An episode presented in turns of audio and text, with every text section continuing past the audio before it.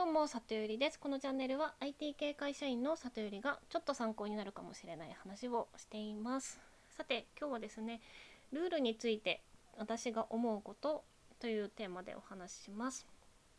というのも最近ですねあのオンライン会議をカフェでやるのは禁止っていうルールを作るのってどうなのっていうのをあの友人たちが配信していたのと今朝ですね私のオンラインコミュニティで、まあ、とあるルールが発表されてですねマジかって あの思うところがありましてなのでこれはきっと神様からルールについて真剣に考えてみようって言われてるのかなというふうにちょっと 思ってこのテーマにしました。はい、で今日は2つに分けてお話しします。1つ目がオンラそのオンラインコミュニティで設定されたルールと私にが思うことで2つ目がプロジェクトマネジメントに対しに関して、まあ、ルールの位置づけですね。はい、で早速1つ目なんですがまずそのオンラインコミュニティというのはあの Twitter の非公開上のプラットフォームで交流してるっていうのと、えっと、Facebook 上のグループで交流してるっていうのの、まあ、2つの交流の仕方があります。で毎朝ねそのコミュニティの主の人が生配信でいろいろ話してくれるんですが、まあ、そこでねそのルールが発表されたんですね。でどういうルールかというと Twitter はダイレクトメッセージ禁止 Facebook は iMessenger 禁止とのことでした。でなぜこれを設定しようと思ったかというと、まあ、2つ理由があって1つ目は、まあ、いらん連絡が来て不快に思ってる人がいるというお話で、まあえっと、例えばダイレクトな急な営業とか急に Zoom しませんかとかあとなんかこれに出演してくださいとかこうつながったフォローしただけなのにあのありがとうございますみたいな無用な挨拶が来たりとかあとはま異性間交流ですねナンパみたいなのが来たりっていうところであの嫌な思いをしてる人がいてで特にこう新規入会の人を増やしたいっていう今のフェーズであの新規の方にそういうことをされたら、まあ、離脱されちゃう可能性もあるからっていうことですね。で2つ目の理由がこうやましい内容じゃないだから別にオープンな場でもやってもいいじゃないかっていうことを、まあ、その人は言っていてあのその例がですね なんかあの会社で前は白壁に囲まれて会議室で会議してたけど今はオープンこうオフィスみたいな WeWork みたいなところで会議みんなしてるじゃないかとだから 別に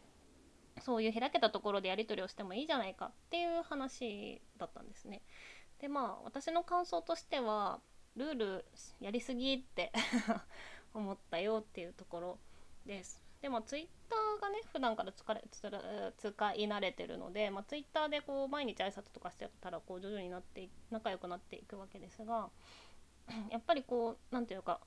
仲良くなって会いたいねってなった時にじゃあそのお店どこにするとか何月何日何時とか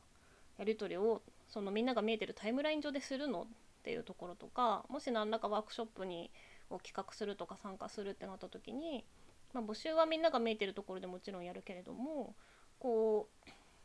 具体的な出欠確認とかあの前日のリマインドとかそういうのも全部タイムライン上でやるとしたら、まあ、不便だし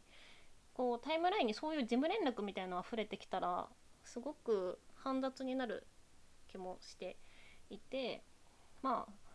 こうそのルールを設定することによって守られるものに対してかかる制約が大きすぎるなっていうふうにちょっと思っております。はい、で まあただしながらあのそのコミュニティ自体はねそのトライアンドエラーをすごい大事にしてるのでまあ多分結構反響が大きかったから明日またルールのあのやっぱりこう変えますみたいなのがきっと発信されるとは思うんですけど、まあ、ちょっとなんだかなと思いました。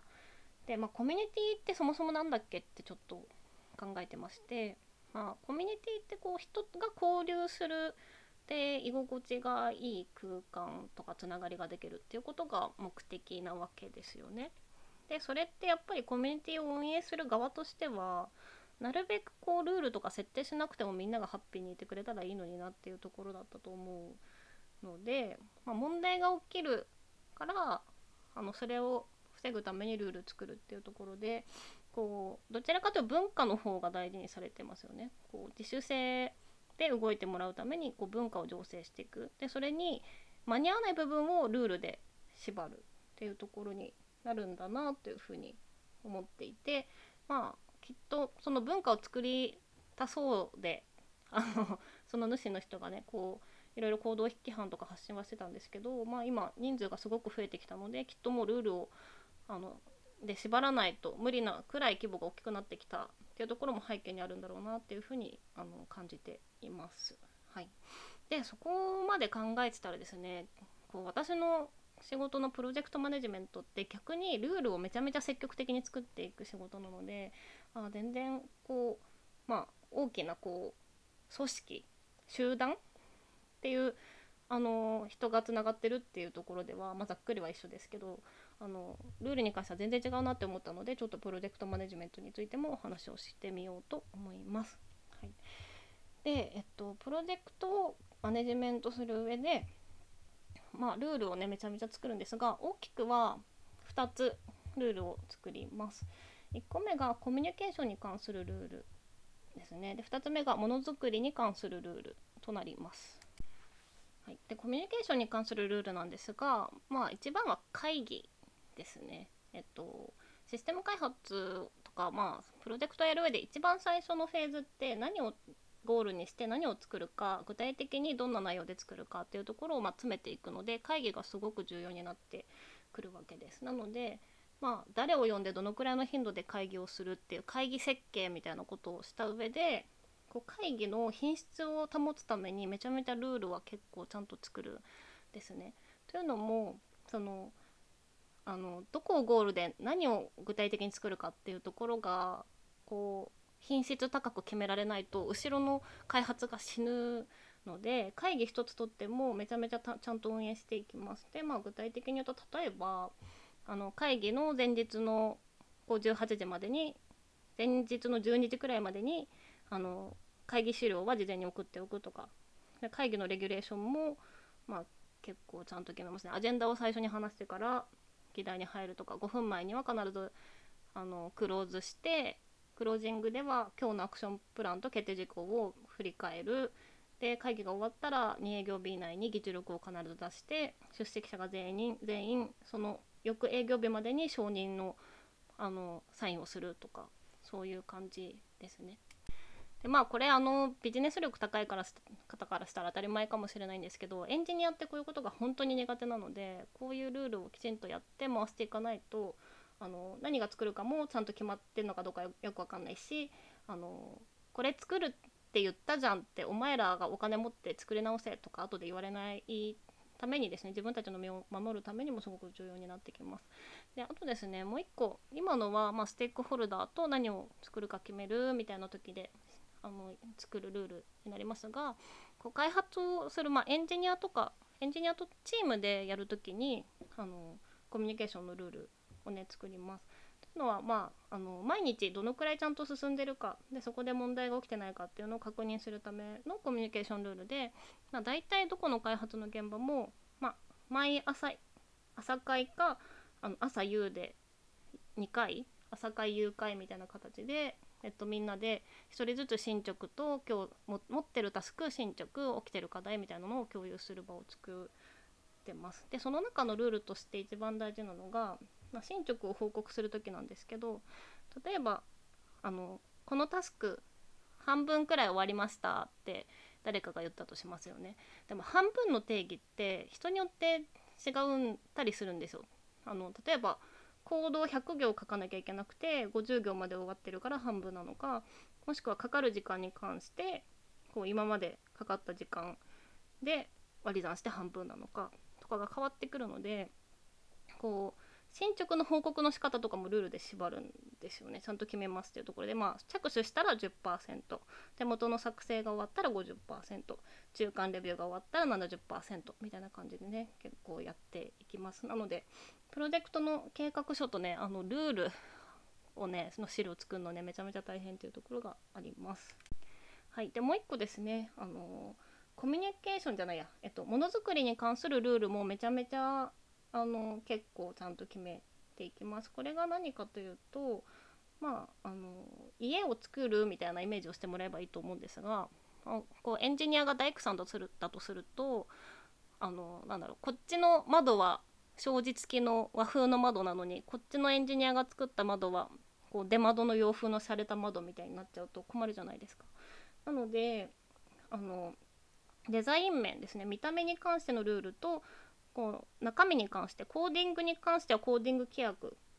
っていうのを作ったりするんですね。で、まあ、デザインはさっき言った窓窓みたいなイメージをしてもらえば分かりやすいかと思うんですけどボタンを作るならあのこういうボタンならこのデザインとこのデザインみたいな。でスマホの画面なら上に必ずハンバーガーメニューつけて下にボタンがあってみたいななんかことを決めていきます。でコーディング契約に関しては、まあ、コードはあんまりイメージがつかないと思うんですけどあの